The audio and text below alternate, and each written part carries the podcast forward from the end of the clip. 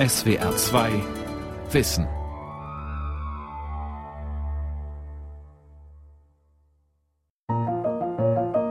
Es ist auch faszinierend, dass man die Bücher von unten gar nicht sieht, sondern erst, wenn man hier hochkommt. Es hat was total Magisches. Das Erste, was ich gemacht habe, ist nach unten gehen, da wo dieser kleine Brunnen ist, und einfach nach oben zu gucken und diese ganzen Fenster zu sehen, wo man die Leute langlaufen sieht. Keine Bücher zu sehen, einfach nur diese Wände und diese Fenster. Ziemlich beeindruckend. Wir erleben vor allem natürlich die Überraschung, weil man von außen nicht ablesen kann, wie die Struktur in diesem Haus ist. Und es ist ein weißes Haus mit sehr klaren Formen und äh, es gibt also keine Kurven und auch keine Pflanzen. Das hat sich der Architekt so gewünscht. Bibliothek ohne Bücher. Die Zukunft der Wissensorte. Eine Sendung von Andrea Luk. Die Stuttgarter Bücherei ist ein grau-weißes, viereckiges Gebäude vor der Kulisse der Großbaustelle Stuttgarter Hauptbahnhof. Am Abend sind die Fenster mit kühlem Blau beleuchtet. Wer den Bau des südkoreanischen Architekten Yoo Jung-hee betritt, kommt in eine weiße Halle. vierzehn Meter breit, vierzehn Meter lang, vierzehn Meter hoch. Alles ist hell, der Blick nach oben offen und in der Mitte ein kleiner Springbrunnen. Das Herz nennen wir es. Das so als Gegenentwurf für ein lebendiges, urbanes Umfeld steht und eigentlich ein Symbol dafür ist, dass man jetzt in eine andere Welt eintritt. Eine andere Welt, das war die Bibliothek vielleicht schon immer. Ort von Geschichten, aber auch des Sammelns und des Aufbewahrens. Bücherlager, das ist die ursprüngliche Bedeutung des griechischen Wortes Bibliothek. Ein Bücherlager ist die Stuttgarter Bibliothek sicher nicht, auch wenn sich auf den oberen Etagen durchaus Bücher zum Stöbern und Ausleihen finden. Also wir glauben und arbeiten natürlich dafür, dass das gedruckte Buch eine Zukunft hat. Und wir haben mit dem zweiten zentralen Raum oben in unserem Galeriesaal ja auch einen Ort geschaffen, an dem man sehen kann, dass wir die Buchkultur auch feiern. Wir haben auch im vierten Obergeschoss eine Ausstellung für die Literaturszene in Baden-Württemberg, und da kann man auch die Gästebibliothek sehen mit den ganzen Autoren, Künstlern, Wissenschaftlern, die bei uns regelmäßig zu Gast sind. Also das Buch spielt für uns natürlich immer noch eine wichtige Rolle. Hier wird allerdings aussortiert, was nicht nachgefragt wird. Die Fluktuation bei Büchern, Hörbüchern, D V Ds ist hoch. Gefragt ist, worüber man gerade spricht und was der Nutzer sich erstmal anschauen möchte, bevor er es kauft. Und die Bücher machen nur noch einen Teil eines viel breiteren Angebotes aus. Man kann Laptops ausleihen, Musik hören, selbstverständlich gibt es überall W L A N. Es gibt Fachkräfte, die bei allen Fragen rund um das digitale Leben weiterhelfen. Man kann Sprachen lernen, Filme schauen und Kaffee trinken. Man kann Menschen treffen und sich austauschen. Die Bibliotheken müssten sich der Bücher entledigen, hat Raphael Ball, der Leiter der Bibliothek der Eidgenössisch-Technischen Hochschule E T H in Zürich, schon vor zwei Jahren gefordert. Stattdessen müssten sie zu Kommunikationszentren, Trainings- und Beratungsstellen werden. Das gab einen Aufschrei, vielleicht auch, weil Balls Forderungen unter der Überschrift »Weg damit« in der Neuen Zürcher Zeitung gestanden hatten.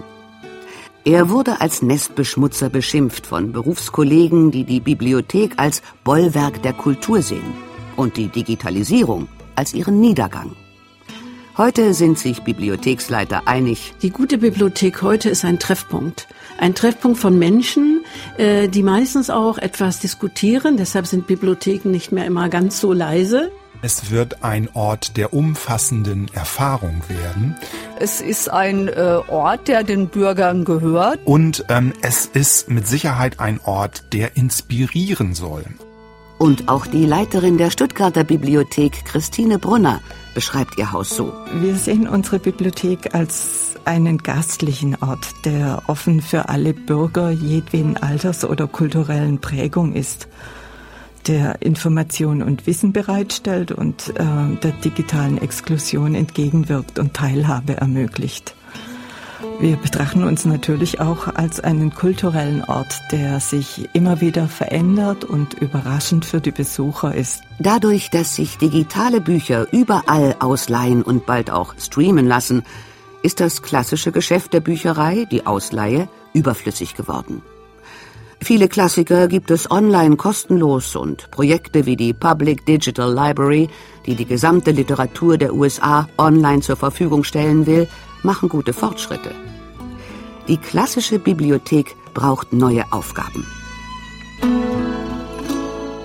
Neben Stuttgart sind in den letzten Jahren weitere Bibliotheksbauten neuen Typs in der ganzen Welt entstanden.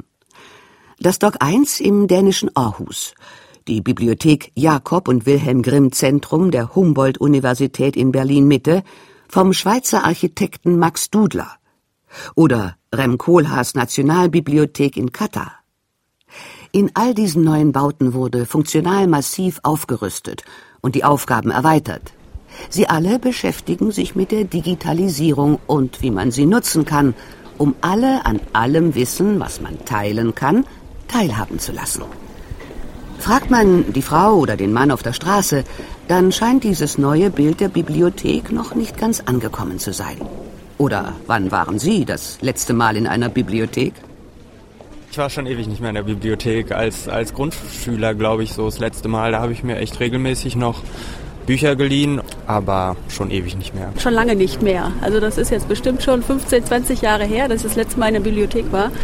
Also man nutzt ja dann eigentlich wirklich nur noch die Sachen, alles was online ist. Und, ja. Einmal im Jahr vielleicht. Zum Lernen kommen viele, vor allem junge Besucher, allein oder auch in kleinen Gruppen.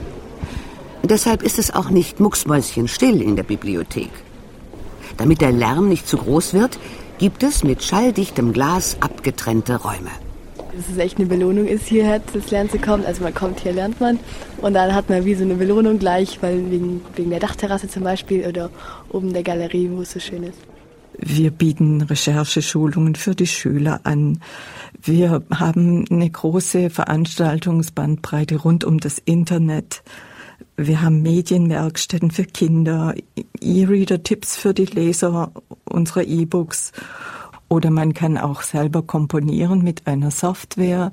Man kann in Datenbanken recherchieren und man kann natürlich immer auf jeder Ebene die Mitarbeiter fragen. Vieles kann man aber auch ganz einfach selbst tun. Ausgeliehene Bücher zurückbringen zum Beispiel. Das geht am Automaten.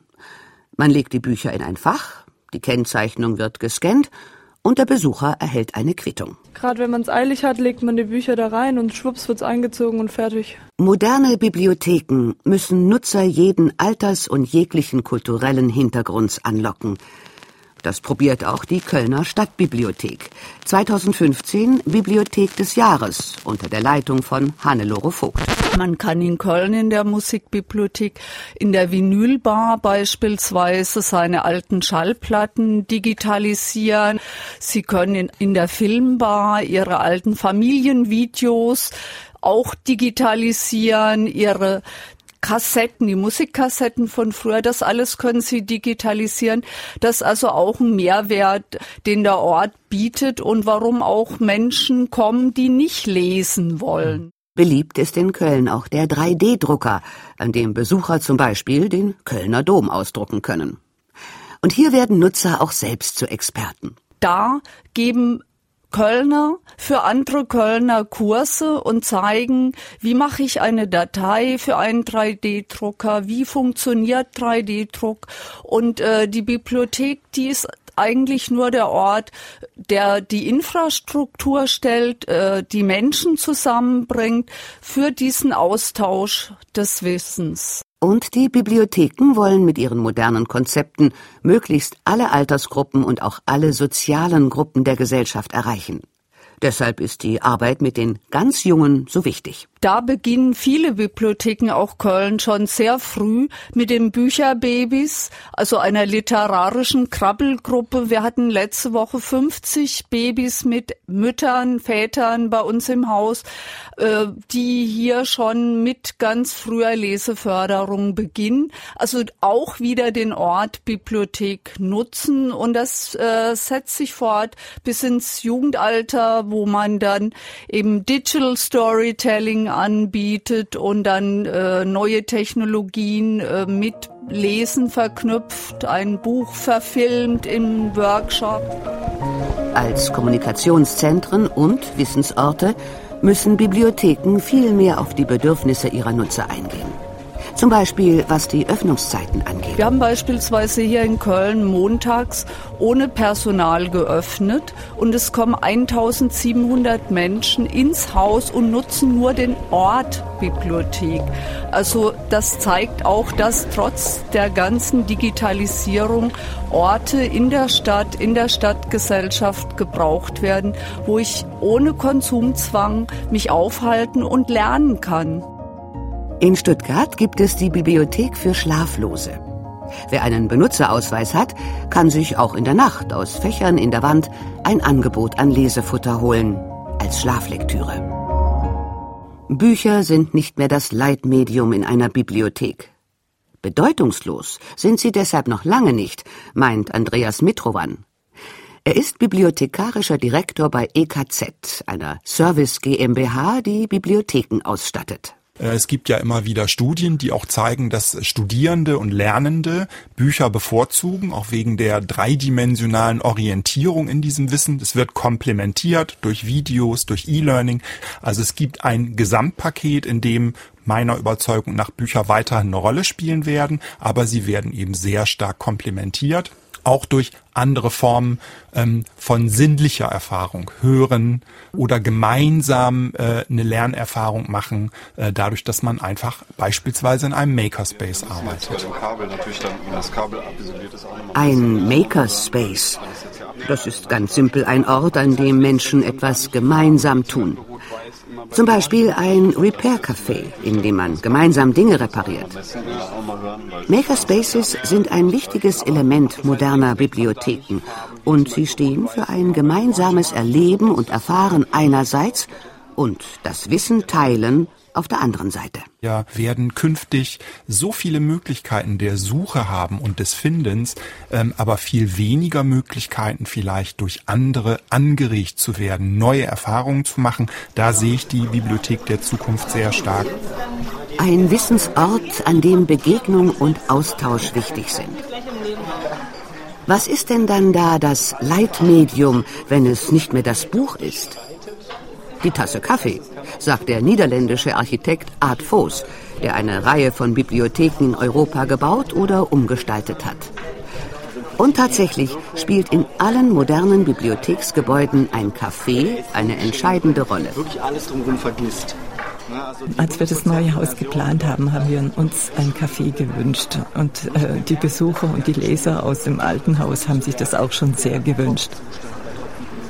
Und wir haben dann ähm, mit der Caritas ein Inklusionsprojekt begonnen. Die waren auf der Suche nach einem neuen Ort für, ihr, für ihre sozialen äh, Projekte. Und wir haben dort äh, ein Café, wo junge Menschen mit einer Lernbehinderung äh, und Betreuern arbeiten. Und sie sind jetzt auch, seit das Haus eröffnet ist, bei uns und äh, haben sich sehr gut eingefügt. Und für uns ist es sehr positiv, dass wir ja Menschen auch mit einem Handicap äh, hier beschäftigen können. Bibliotheken tun heute eigentlich nichts anderes als immer schon. Sie vermitteln Wissen. Nur tun sie das in einer ganz anderen Form als früher. Die Bibliothek sei ein dritter Ort, so ein Konzept des amerikanischen Soziologen Ray Oldenburg. Der ähm, dritte Ort, ja, komplementiert im Grunde genommen den ersten Ort. Darunter verstehen wir das Zuhause. Der zweite Ort, die Arbeit, wo wir alle hinfahren, oder vielleicht die Universität, wo wir studieren. Und wir leben ja mittlerweile in einer sehr, sehr mobilen Gesellschaft. Wir suchen im Grunde genommen auch immer Orte, an denen wir uns aufhalten können, ja modern ausgedrückt, wo wir auch W L A N und einen Kaffee finden und ähm, wo wir aber auch Gemeinschaft finden. Und ich denke, dass ähm, Bibliotheken der ideale dritte Ort sind. Und außerdem sind diese Orte, diese neuen dritten Orte, zeichnen sich eben auch dadurch aus, dass sie eine hohe Aufenthaltsqualität haben. Normalerweise sind dritte Orte, zum Beispiel Friseursalons, Kaffeehäuser oder Buchläden. Kommerziell ausgedrückt, Starbucks, das Multiplex-Kino, die Shopping Mall. Alles Orte des Konsums. Darin unterscheiden sich die Bibliotheken als dritte Orte. Sie hätten in Zukunft zum Beispiel die Aufgabe, Partizipation zu ermöglichen, meint Andreas Mittrowann. Jeder soll Zugang zur digitalen Welt haben, vor allem zu ihren Informationen. Beispiel Dänemark. Wie alle skandinavischen Länder ein Vorreiter beim Bau und der Gestaltung moderner Bibliotheken. In Aarhus, in einer spektakulären neuen Bibliothek, die dort vor zwei Jahren eröffnet worden ist, das Doc eins. Und dort ist faktisch diese Bibliothek als Bürgerzentrum entwickelt worden über viele Jahre. Ein Ort der Gemeinschaft. Wenn also im Kreissaal in Aarhus ein Kind geboren wird, dann schlägt in dieser Bibliothek eine Glocke an. Und alle, die in der Zeit in der Bibliothek sind, applaudieren. Dass die Stuttgarter Stadtbibliothek, die für eine Million Besucher im Jahr konzipiert wurde, im vergangenen Jahr schon eins Komma sieben Millionen Gäste verzeichnete und damit ebenso erfolgreich ist wie alle spektakulären Neubauten der vergangenen Jahre, überrascht Mittrowann nicht. Wir leben ja auch in einer Zeit der ähm großen Ablenkungen. Es gibt viele Dinge, die uns oft von der Konzentration abbringen. Und ich denke, das gemeinsame Lernen in der Bibliothek hilft vielen auch dabei, sich zu fokussieren, sich zu konzentrieren. Wir erleben ja auch einen Run auf die Universitätsbibliotheken und die Lernbereiche dort. Da werden ja teilweise Parkscheiben ausgelegt, damit man eben wirklich, wenn man den Platz eine Stunde verlassen hat, wird dieser Platz abgeräumt, weil die Plätze so begehrt sind. Alles Wissen ist doch im Netz, sagen viele. Wozu dann noch eine Bibliothek? Claudia Lux ist im Vorstand des Internationalen Bibliotheksverbandes I F L A und hat die Nationalbibliothek in Qatar mit aufgebaut. Gerade in der Informationsgesellschaft mit dem riesigen Wissen im Netz ist es nochmal bedeutungsvoll, dass hier auch qualitätvolles Wissen aufgearbeitet wird. Die Bibliothek biete kuratiertes Wissen und trage so zur Demokratisierung dieses Wissens bei. Ich kann so ein nettes Beispiel sagen. Es gibt so eine ganz kleine Bibliothek in Sinkiw, in einem Dorf in Ukraine. Das kann man auch unter YouTube sehen. Prächtige Tomaten wachsen nun in Sinkiw, erzählt eine Marktverkäuferin im YouTube-Video und hält die roten Früchte in die Kamera. Wie das komme? Man nutze nun Tropfenbewässerung und die Pflanzen bekämen Dünger. Aha. Und woher wüssten die Dorfbewohner das alles, fragt eine andere Marktfrau. Na, aus dem Internet natürlich. Die Bibliothekarin würde das alles aufrufen, ein paar Knöpfe drücken und dann könne man das lesen. In Sinkiw wohnen eintausendeinhundertzwanzig Menschen. Die meisten bauen Tomaten an. Und deren Ertrag und damit der Wohlstand im Dorf hat sich verdoppelt, seit im Jahr zweitausenddrei eine Bibliothek mit Internetzugang öffnete. Die Bibliothekarin hilft den Bewohnern, die alles auf eine einfache Formel gebracht haben. Bibliothek plus Internet ergibt gute Tomaten. Die Bibliothek und das Internet, das gibt gute Tomaten. Wieso? Weil diese Entwicklung in der Informationsgesellschaft auch die Bauern in der Ukraine es ermöglicht, ihnen, dass sie andere Sorten von Tomaten durch das Internet erkennen und diese vielleicht dann einführen können. Und sie haben tatsächlich ihre Tomatenproduktion aufgrund des Internets in ihrer kleinen Bibliothek entwickelt. Also solche Beispiele gibt es für die Informationsgesellschaft an sehr vielen Stellen. Ein anderes Beispiel. Die Digitalisierung schriftlicher Zeugnisse der Golfregion. Ein gemeinsames Projekt der Nationalbibliothek Qatars mit der britischen Nationalbibliothek. Vor allem die Beduinen dort verfügen nicht über viele schriftliche historische Daten. Und durch die sehr extensive Digitalisierung dieser schriftlichen Zeugnisse und frei zugänglich im Netz, das heißt, jeder kann aus U S A, aus Japan, eben aus der Golfregion diese Dokumente jetzt einsehen. Und plötzlich sind es nicht nur Wissenschaftler, sondern auch Menschen, die ihre Vorfahren suchen, die Namen eingeben, Orte eingeben und in dieser sehr großen Datenbank der Qatar Digital Library plötzlich Dinge finden, die sie persönlich betreffen und eben auch fantastische Fotos, Karten und Ähnliches. Moderne Bibliotheken nutzen die Digitalisierung für die Teilhabe aller an allem Wissen. Entscheidend dabei, das Lernen findet nicht alleine statt. Es geht vom Do-it-yourself zum Do-it-together, denn das hilft bei der Verarbeitung der komplexen Zusammenhänge, gerade in der digitalen Welt. Glücklich die Städte mit den neuen Prachtbauten an Bibliotheken, mit geschickten Leitungen, die interessante Partner für bestehende Büchereien ins Boot holen, attraktive Veranstaltungen organisieren, Gastronomie einrichten. Aber was passiert mit den kleinen, vielleicht nicht so leistungsfähigen Büchereien auf dem Land? Etwa zehntausend Bibliotheken gibt es in Deutschland, laut Statistischem Bundesamt. Dabei sind schon unzählige gestorben. In Berlin zum Beispiel schloss die Hälfte der Stadtteilbibliotheken in den letzten Jahren. Und auch in Ostdeutschland machten hunderte kleiner Bibliotheken zu. Barbara Lison ist die Vorsitzende des Deutschen Bibliotheksverbandes und leitet die Stadtbibliothek Bremen. Ich glaube, dass an vielen deutschen Städten und auch auf dem Lande die Frage äh, Quantität gegen Qualität auch ähm, immer gestellt wurde und zum Glück ähm, nicht nur die Quantität dann eben reduziert wurde, sondern eben die Qualität auch erhöht wurde. Das heißt, das, was übrig geblieben ist nach den Schließungen, ist zum Teil renoviert worden, ist äh, in der Ausstattung und auch im Angebot erheblich optimiert worden. Und das führt dann wiederum auch zu einer erhöhten Nutzung, denn die Nutzung von kleinen unattraktiven Bibliotheken, die ist out, die bringt man nicht. Also die kleine Bibliothek, die irgendwie so einen schrumpeligen alten Bestand hat, die wollen wir auch gar nicht mehr anbieten. Dass Größe kein Kriterium für Erfolg sein muss, zeigt zum Beispiel die kommunale Bibliothek im litauischen Plunge mit ganzen fünfunddreißigtausend Einwohnern. Sie residiert in einem umgebauten Wohnhaus und betreut gleich zwölf weitere kleine Bibliotheken erfolgreich mit. Oder auch das Konzept für die Stadtteilbibliotheken in London. Hier werden seit zweitausendzwei die Büchereien in Idea Stores umgewandelt, mit zusätzlichen Funktionen.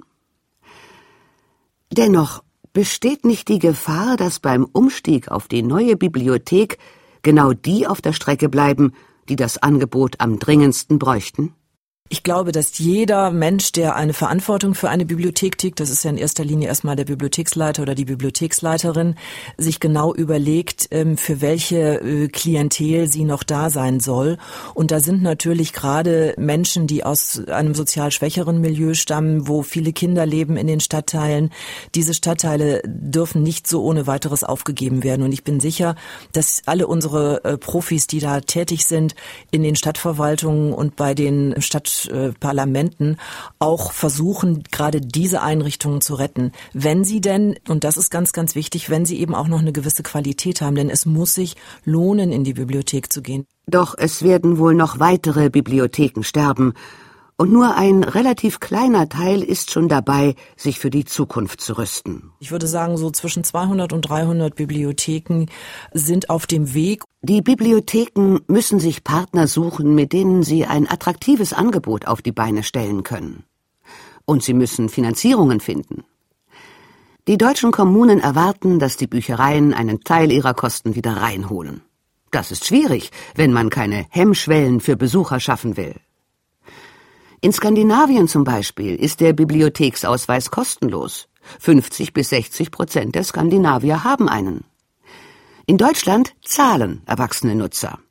In Stuttgart zum Beispiel zwanzig Euro im Jahr, in Köln achtunddreißig Euro. Bei uns haben nur fünfzehn bis zwanzig Prozent der Bevölkerung einen Ausweis. Mit Online-Angeboten wollen die Bibliotheken Hürden an anderer Stelle abbauen. Vieles, was im Netz ist, kommt von den Bibliotheken. Wenn man heute von dem Bibliotheksbesuch spricht, spricht man nicht nur von dem Besuch über die Schwelle kommend in eine Bibliothek hinein, sondern man muss auch von dem Besuch online sprechen. Denn wir haben enorm viele Online-Besuche mit den Materialien, die die Bibliotheken online ins Netz stellen. Das darf man heutzutage in der Diskussion überhaupt nicht mehr vernachlässigen. Und die öffentlichen Büchereien bieten mit ihren Online-Angeboten sogar handfeste Vorteile. Ihre Angebote sind nämlich werbefrei. Und auch die Kundendaten werden nicht für Werbung verwendet, erzählt Hannelore Vogt von der Kölner Stadtbibliothek. Es gab vor kurzem einen Test äh, der Stiftung Warentest für äh, E-Book-Angebote. Und da haben die öffentlichen Bibliotheken am besten abgeschnitten. Vom Angebot her, vom Datenschutz her, da sind wir einfach super gut aufgestellt. Die zunehmenden Streaming-Dienste für Filme und Musik sind eine erhebliche Konkurrenz für Bibliotheken. Auf der anderen Seite gibt es den Vorwurf, die Bibliotheken würden ihre Inhalte mainstreamen, also nur noch das anbieten, was die Masse will. Dabei wäre das Gegenteil die richtige Strategie, meint Hannelore Vogt. Das anbieten, was kommerzielle Anbieter nicht haben, und auf lokalen Content setzen. Auf eine weitere Herausforderung haben die Bibliotheken, kleinere wie große, nur begrenzten Einfluss. Es fehlt die Anbindung an ein schnelles Netz. Die Bibliotheken möchten Teil eines erweiterten Digitalpaktes für die Schulen werden oder alternativ einen eigenen Digitalpakt. Die technische Infrastruktur, die es den Bibliotheken überhaupt erst ermöglicht, ihren Weg in die Zukunft einzuschlagen, die müssen die Länder oder besser noch der Bund schaffen. Nur dann können die Bibliotheken ihre kreativen Ideen umsetzen und zu modernen Wissensorten werden. Auch am Abend, wenn die eigentliche Stadtbibliothek schon geschlossen hat, ist in dem Stuttgarter Gebäude noch was los. Zahlreiche Lesungen, Konzerte, Vorträge. Fast jeden Abend steht etwas auf dem Programm. An diesem Abend geht es zum Beispiel um die Frage, gibt es eine Stuttgarter Gaming-Szene? Eine Veranstaltung mit der Zürcher Hochschule der Künste. Es sind viele Studenten da und viele auch zum ersten Mal in der Bibliothek. Und mit einem anderen Bild von Bibliothek im Kopf. Alles sehr clean, so sehr weißes Arrangement und sowas, große Flächen. Das habe ich jetzt nicht erwartet, aber an für sich sehr modern. Wohlfühlzone ist vielleicht was anderes, aber frage ich mich, inwiefern braucht man es noch in der Bibliothek? Weil man will ja zum, zur Wissenaneignung kommen. Und ich habe vorher schon zu meinem Kollegen gesagt, es fühlt sich wirklich an wie so ein Wissensforum. Braucht die Bibliothek also doch noch etwas Gemütlichkeit? Es gibt durchaus auch kuschelige Ecken. Also wir haben gewusst, dass die Besucher das auch ähm, manchmal ein bisschen kuscheliger haben möchten. Und so gibt es Sofas, die sich in die Regale schmiegen. Und Sitzecken, wo man ganz alleine in einem Sessel sich kuscheln kann, ohne beobachtet zu werden. Also solche Bereiche gibt's schon auch. Aber ja, die, der erste Eindruck ist schon ja ein, ein weißes, cleanes Haus.